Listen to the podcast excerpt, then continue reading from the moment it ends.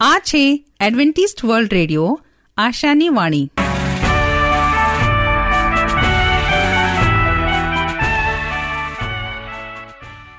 અમારા આજના પ્રસારણમાં તમારો હાર્દિક સ્વાગત છે. આજે તમારા માટે અમે ખૂબ સુંદર સ્વાસ્થિક અને આત્મિક વિચારો લાવે છીએ. પણ તે પહેલા સાંભળો, દેવની સ્તુતિમાં આ સુંદર ગીત.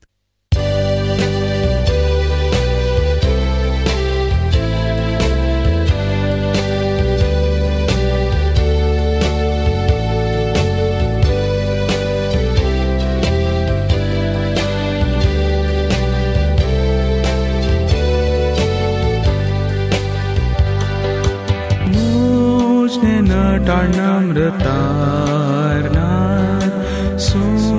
मुस्न कोका बे जाओ ने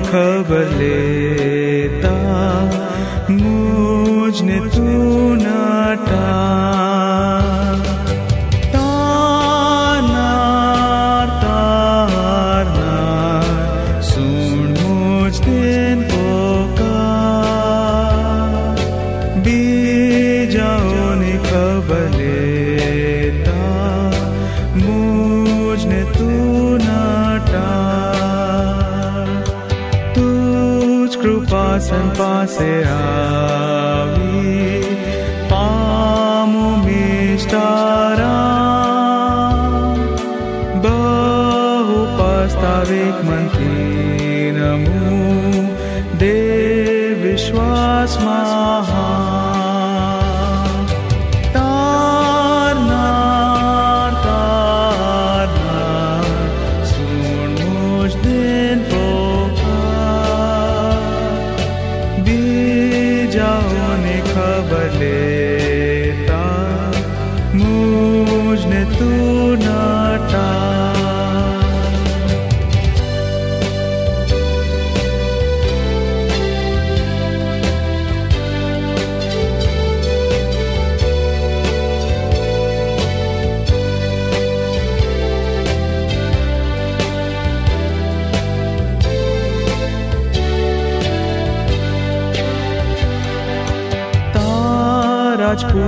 વિશ્વાસ કરી તું જ મુખું શોધના ભંગે તાતના સાજો કરી તું કૃપાએ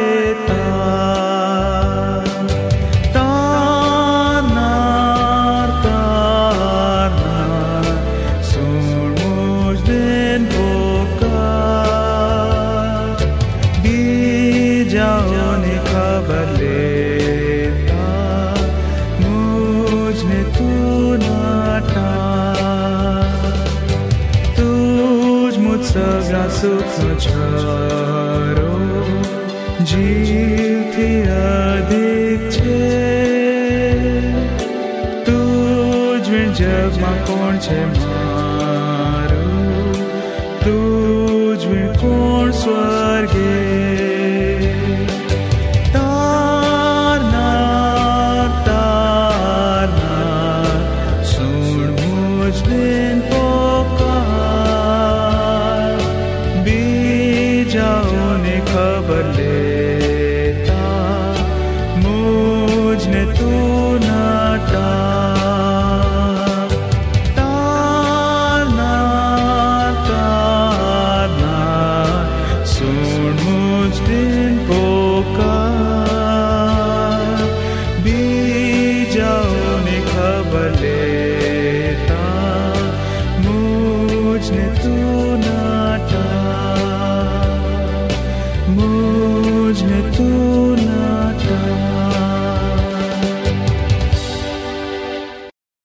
સુંદર આરોગ્ય માટે જીવંતીના આહારમાં સ્થાન આપો.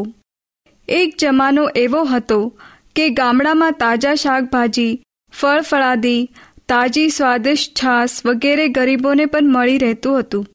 ઓર્ગેનિક ખાદ્ય પદાર્થો માટે ભટકવું પડતું નહીં. સુખી લોકોને આ બધું સહેલાઈથી મળી રહેતું.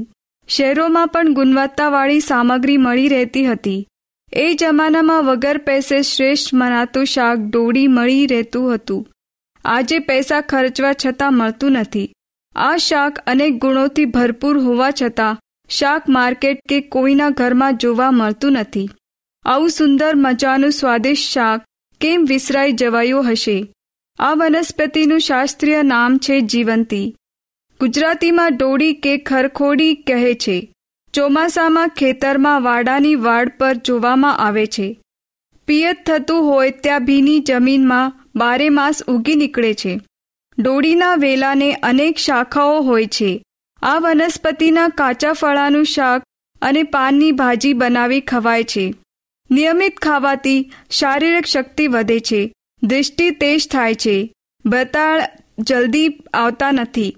પિત્ત અને વાયુ પ્રકૃતિવાળાને ખૂબ જ માફક આવે છે. શાકમાં શ્રેષ્ઠ પરવળ છે અને ભાજીમાં શ્રેષ્ઠ ડોળી જીવંતી છે. શાકમાં છેલ્લો નંબર તુંડીને એટલે ટિંડોરાને આપવામાં આવેલ છે. જીવંતી ધ્રુત, વી, જાણીતી બનાવટો છે. ફાર્મસીવાળા ઘણા યોગો બનાવે છે અને માર્કેટમાં મળતા પણ હોય છે. જીવંતીના પાન, ફળ અને મૂળ આજે પણ ઔષધ તરીકે વપરાય છે. શારીરિક નબળાઈ, જાતીય નબળાઈ, વ્યંદ્યત્વ અને પિત્તથી પીડાતા દર્દીઓને સારા થતા જોયા છે. ઉત્તર ભારતને અને સૌરાષ્ટ્રમાં જીવંતી વિશેષ જોવા મળે છે. લોકો પાનોને ઉપયોગ ભાજી તરીકે અને કાચા ફળનો ઉપયોગ શાક તરીકે કરે છે. સુખી લોકો ગાયના ધીમી શાકભાજી બનાવી આરોગ્ય છે અને આરોગ્ય જળાવી રાખે છે. એટલું જ નહીં, પણ શક્તિ અને રક્ત મેળવે છે. લેટિનમાં એને લેપ્ટિડિનિયા લેપ્ટાડિનિયા રેટિક્યુલેટા કહે છે. પ્રાચીન સમયથી જીવંતી ઉત્તમ શાક તરીકે સ્વીકારવામાં આવેલ છે. જીવનીય જીવનીય ગણ, એટલે જીવન આપનાર વર્ગમાં એનો સમાવેશ કરેલ છે. જીવંતી અતિ પ્રાચીન સમયથી આપણે ત્યાં વપરાતી આવી છે. છેલ્લા થોડા વર્ષોમાં શહેરોમાં જોવા મળતી નથી. જો કે એમાંથી બનતા યોગો ફાર્મસીવાળા બનાવી વેચે છે અને લોકો મોંઘા ભાવે ખરીદે છે. પરંતુ ખાનારને એ ખબર નથી કે બાજુમાં થતી ડોડી માખી બનાવેલ ઔષધ હું ખાઈ રહ્યો છે. અવાર્ચિન પંડિતોએ દોડીને ઓળખવામાં વિવાદ અને ગૂંચવાડો પેદા કર્યો હતો. બે ચાર જુદી જુદી વનસ્પતિને દોડી માનવા દલીલો કરતા હતા. આપણે અહીં મોટા ભાગના નિષ્ણાતોએ સ્વીકારેલ જીવંતીને રજૂ કરેલ છે. જીવંતી ફળ તોડવાથી સફેદ દૂધ જેવું પ્રવાહી નીકળે છે અને આપણે જીવંતી તરીકે સ્વીકારીએ છીએ. બંગાળમાં સ્વીકારવામાં આવેલી જીવંતીને સંસ્કૃતમાં સુવર્ણ જીવંતી કહે છે ફળ તોડવાની પીળું પ્રવાહી નીકળે છે.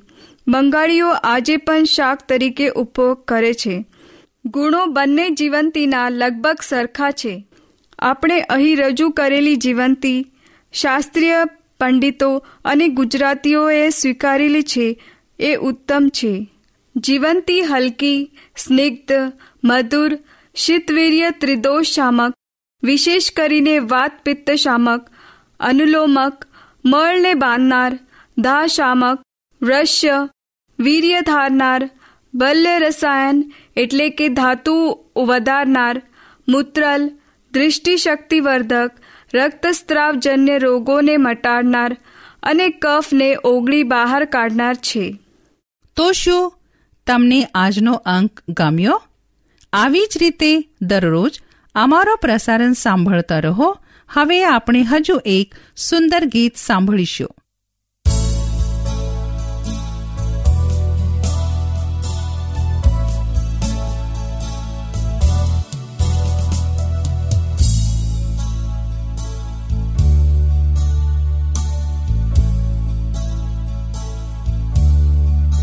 જીવતા ખડ ખરિયાર મારા ઉપર છાયા પાર, તારી કુખથી વહ્યું જળ તથા લોહી તેનું ફળ થાઓ પાપના બે દોષ દોષમાં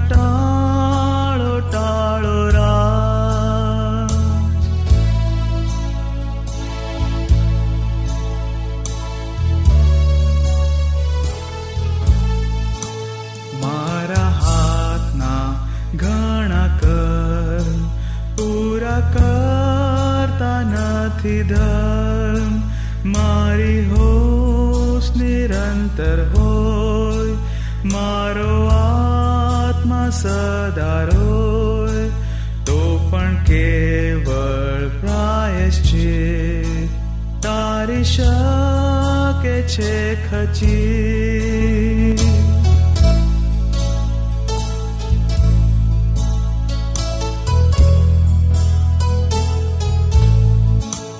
ખાલી હાથે આવું છું.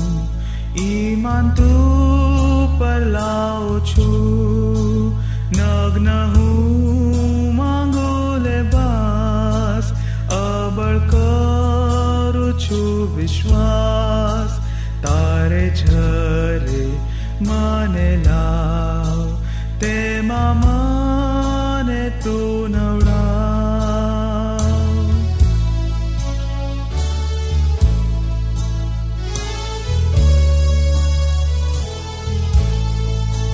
ટકે જીવનનું અજવાળ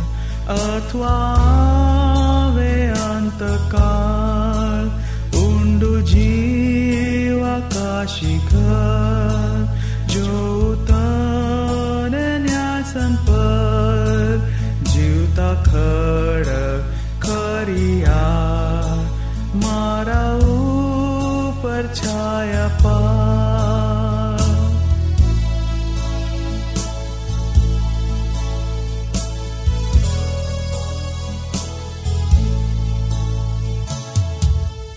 પ્રભુનું વચન તે સત્ય અને શાંતિનો માર્ગ છે. આવો હવે આપણે પ્રભુના વચન ઉપર મનન કરીએ. હું રાજુ ગાવિત આજનો વચન સાંભળનાર દરેકનો હું ઈસુ ખ્રિસ્તના નામમાં સ્વાગત કરું છું. આજે આપણે શીખીએ કે તું શુદ્ધ કરનાર પ્રભુ ઈસુ ખ્રિસ્ત છે. માથી તેનો આઠમો અધ્યાય આપણને બેથી ચાર સુધીમાં જોવા મળે છે અને માર્ક તેનો પહેલો અધ્યાય ચાલીસથી પિસ્તાલીસ સુધી આપણને એ જોવા મળે છે કે પૂર્વ દેશોમાં સર્વ રોગોમાં કોડ એ સૌથી ભયંકર રોગ તરીકે ઓળખાતો હતો, કદી સાજો થનાર નહીં. એવી એક કદી સાજો થનાર નહીં, ચેપી ગુણધર્મથી ને તેના ભોગ પર થનાર ભયંકર પરિણામો એથી સૌથી બહાદુર પણ બીકથી ધ્રુજત હતો. યહૂદીઓમાં તે પાપના લીધે ઉતરેલો ન્યાયદંડ એવી રીતે ઓળખાતો હતો. તેથી તેને ફટકો દેવની આગળી એવી રીતે ઓળખવામાં આવતો હતો. ઊંડા મૂળ સુધી ગયેલો કદી નિર્મૂલન વગરનો ભયંકર અને એવા માટે પાપના પ્રતીકનું ચિહ્નો અને શુદ્ધિકરણના નિયમ પ્રમાણે તેને અશુદ્ધ જાહેર કરવામાં આવતું હતું. મૃત જેવા તેને માનવમાંથી કાઢવામાં આવતું હતું, જેને કોઈને તે ઓળખે તે અશુદ્ધ થતો હતો. તેની શ્વસન ક્રિયાથી હવા દૂષિત થતી હતી. આ રોગ થયેલો જેના પર છોક આવતો હતો, તેણે જઈને યાજકને બતાવવાનું હતું અને તે તેનો ફેસલો લેતો હતો. તેને જ્યારે અશુદ્ધ જાહેર કરવામાં આવતું હતું, ત્યારે તેને તેના કુટુંબથી અલગ કરવામાં આવતું હતું. ઇઝરાયેલની સ્વભાવમાંથી બાદ કરવામાં આવતું હતું ને તેના જેવા જ જે રોગીઓ છે, તેઓને સાથે રહેવાનું હતું. એની બાબતમાં નિયમ મોકમ હતો. રાજાઓ અને અધિકારીઓ આ નિયમથી મુક્ત ન હતા. કોઈ રાજાનો કોર થતો તો તેણે પોતાનો રાજદંડો આપવો પડતો હતો ને સમાજમાંથી જવું પડતું હતું. તેના મિત્રો ને તેના કુટુંબના સગા સંબંધીઓથી દૂર તેણે તેના પાપનો શ્રાપ ભોગવવો પડતો હતો. તેના અશુદ્ધ હાજરીમાંથી લોકો નાસી જાય માટે તેણે પોતાની આફત જાહેર કરવી પડતી હતી. કપડાં ચીરવા પડતા હતા ને ચેતવણી આપવી પડતી હતી. અશુદ્ધ અશુદ્ધ, એવો તેને દુઃખભર્યો અવાજ દેશની કાલના એકાંતવાસથી આવતો હતો.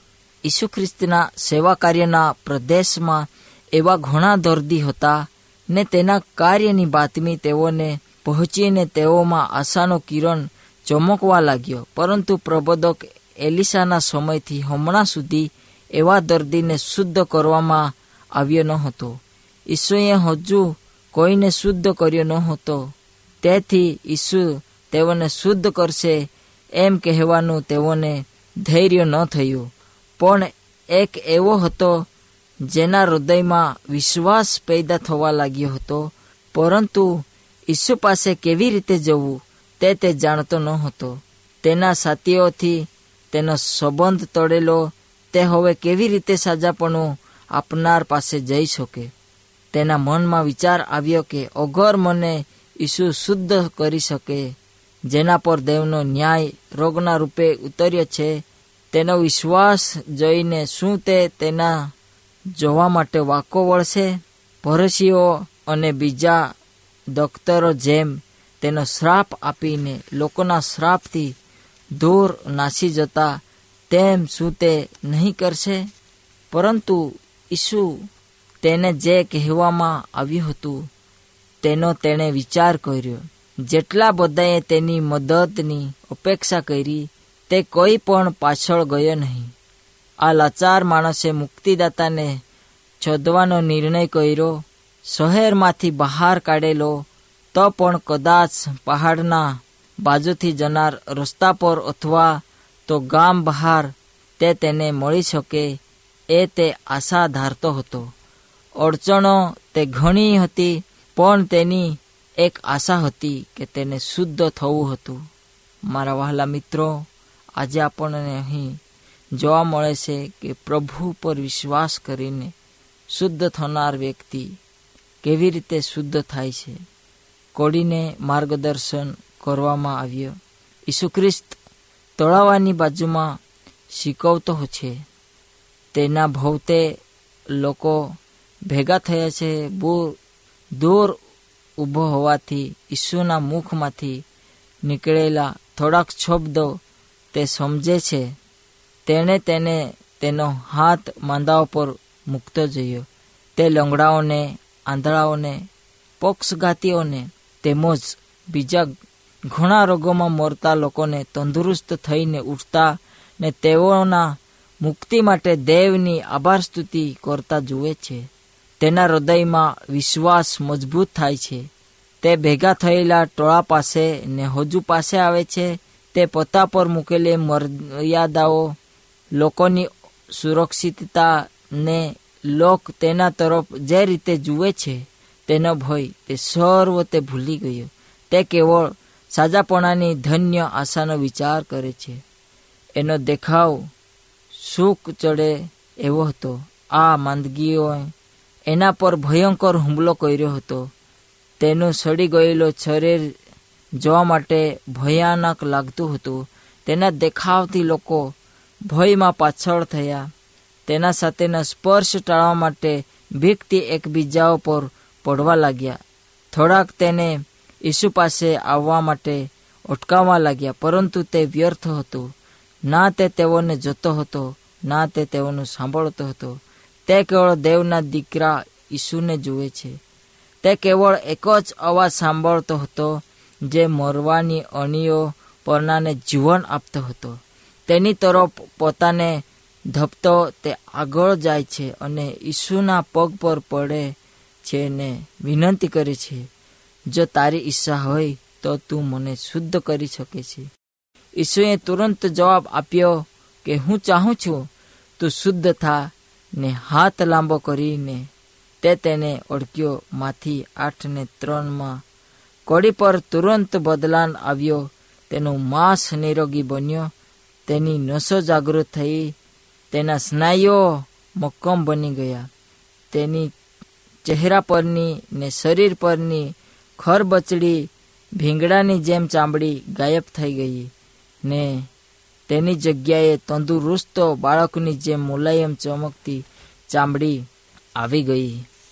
દેવનું વચન એ દર્શાવે છે કે ઈસુએ કેટલા ઝડપથી તેને ચૂપ કરીને તાબડતોબ કૃત્ય કરવાનું ફરમાવ્યો કે, જો જે કોઈને કોઈ કહેતો ના, પણ જઈને પોતાના યાજકને દેખાડ અને જે કોઈ મૂસાએ ફરમાવ્યો તેનું તારા શુદ્ધિકરણને લીધે તેઓને માટે સાક્ષી તરીકે અર્પણ કર. યાજકોને અગર તેના સાજાપણાની સાચી વાત ખબર પડો તો તે તેઓને ઈસુ પ્રત્યેના તિરસ્કારને લીધે પેલા કડીના સાજાપણા વિશે અપ્રામાણિક ચુકાદો આપવા દેરી લત.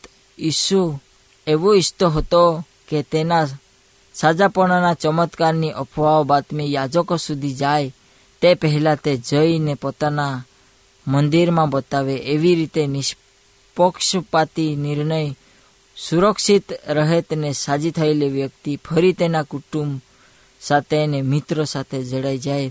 અને તે તેના ગામની અંદર, તે એરિયાની અંદર અને તે નગરમાં જઈને રહી શકે.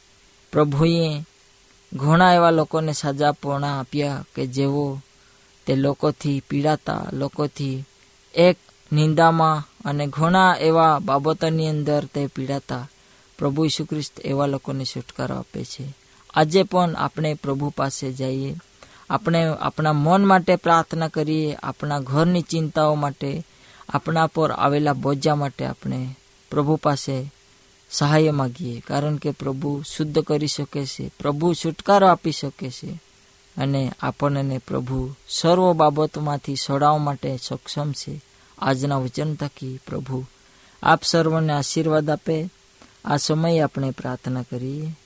પવિત્ર પવિત્ર પવિત્ર અતિ મહાન સર્વશક્તિમાન અમારા પવિત્ર પ્રભુ અમે તમારી પાસે આવીએ છીએ. આ જગતમાં જીવન જીવતા પ્રભુ અમે નીચ, લબાડી અને દૃષ્ટ એવા માણસ હશે. અમે પાપની અંદર ફસાયેલા, કિચડમાં ચાલનારા લોકો છે. પરંતુ પ્રભુ, તમે અમને પસંદ કર્યા છે કે અમે તમારા માર્ગમાં ચાલીએ. પ્રભુ, આજે અમારા ઘણા ભાઈ બહેનો જેઓ મનની અંદર ઘણી એવી બાબતમાં પીડાય છે, માનસિક રીતે, શારીરિક રીતે આવા લોકોને તમે છુટકારો આપો. અમે પ્રાર્થના કરીએ છીએ, પ્રભુ, સર્વના જીવનનો કબજો તમે લઈ લો. અને તમારી ઈચ્છા પ્રમાણે સાજાપણો આપો. પ્રાર્થના ઈશુ પ્રભુ તમારા નામમાં માગીએ. આમેન.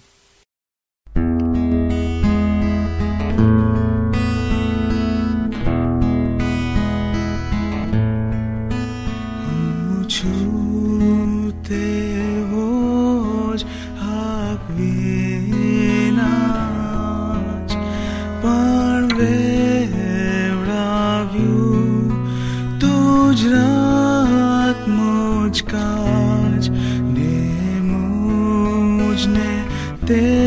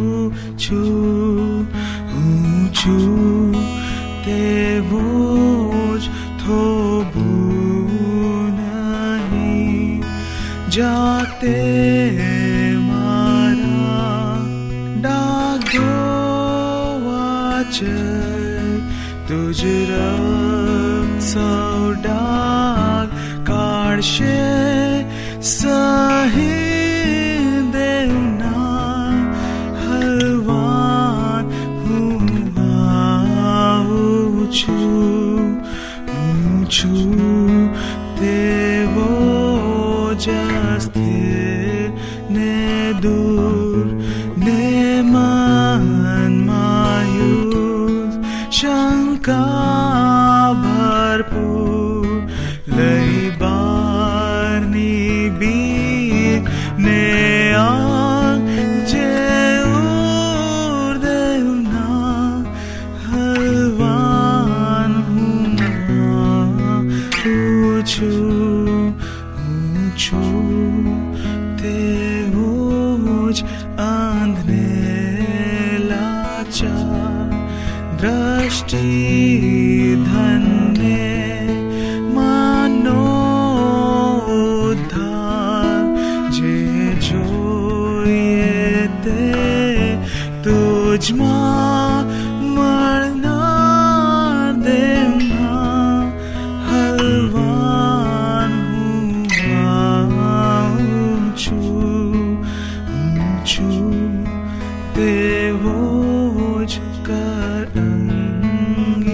અંગીકાર કરશમાશુર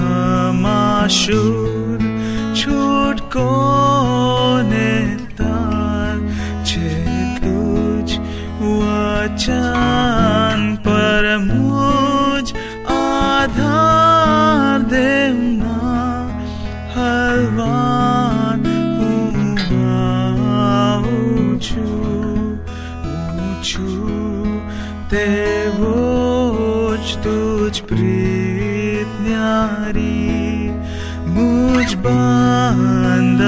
સૌ તોડ્યા ભારી તારો જ થવા ઈચ્છા મારી દેવના હલવાન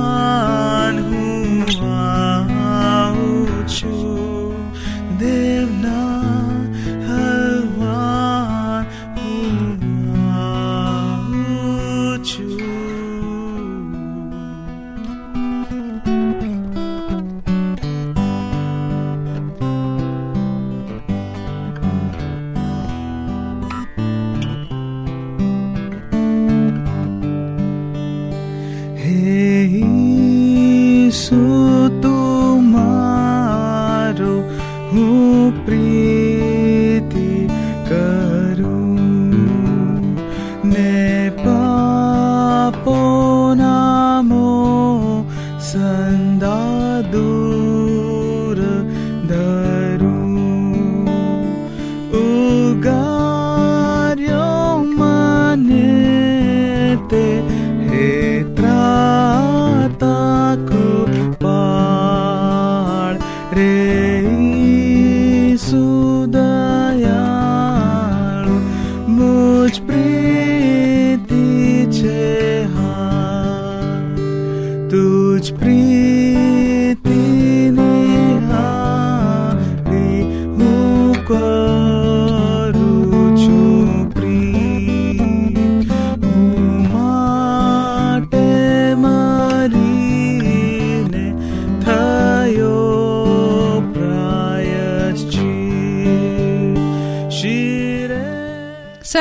હજી એક વાર સાંભળો લેશો. Adventist world radio post box number એક ચાર ચાર છે સેલેસબરી પાર્ક પુણે ચાર એક એક શૂન્ય ત્રણ સાત. આ સાથે અમારો આજનો કાર્યક્રમ અહીં જ સમાપ્ત થાય છે. ફરી મળીશું આજ સમયે, આજ મીટર બેન્ડ પર. ત્યાર સુધી પ્રભુ તમારી સાથે રહે.